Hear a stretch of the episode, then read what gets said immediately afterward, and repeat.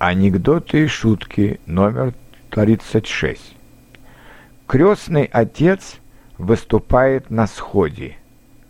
Мне тяжело говорить об этом, но за последнюю неделю наша семья потеряла 10 человек.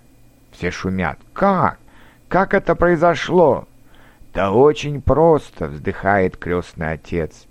Пятеро были застрелены в разборке, Двоих арестовала полиция за перевозку оружия.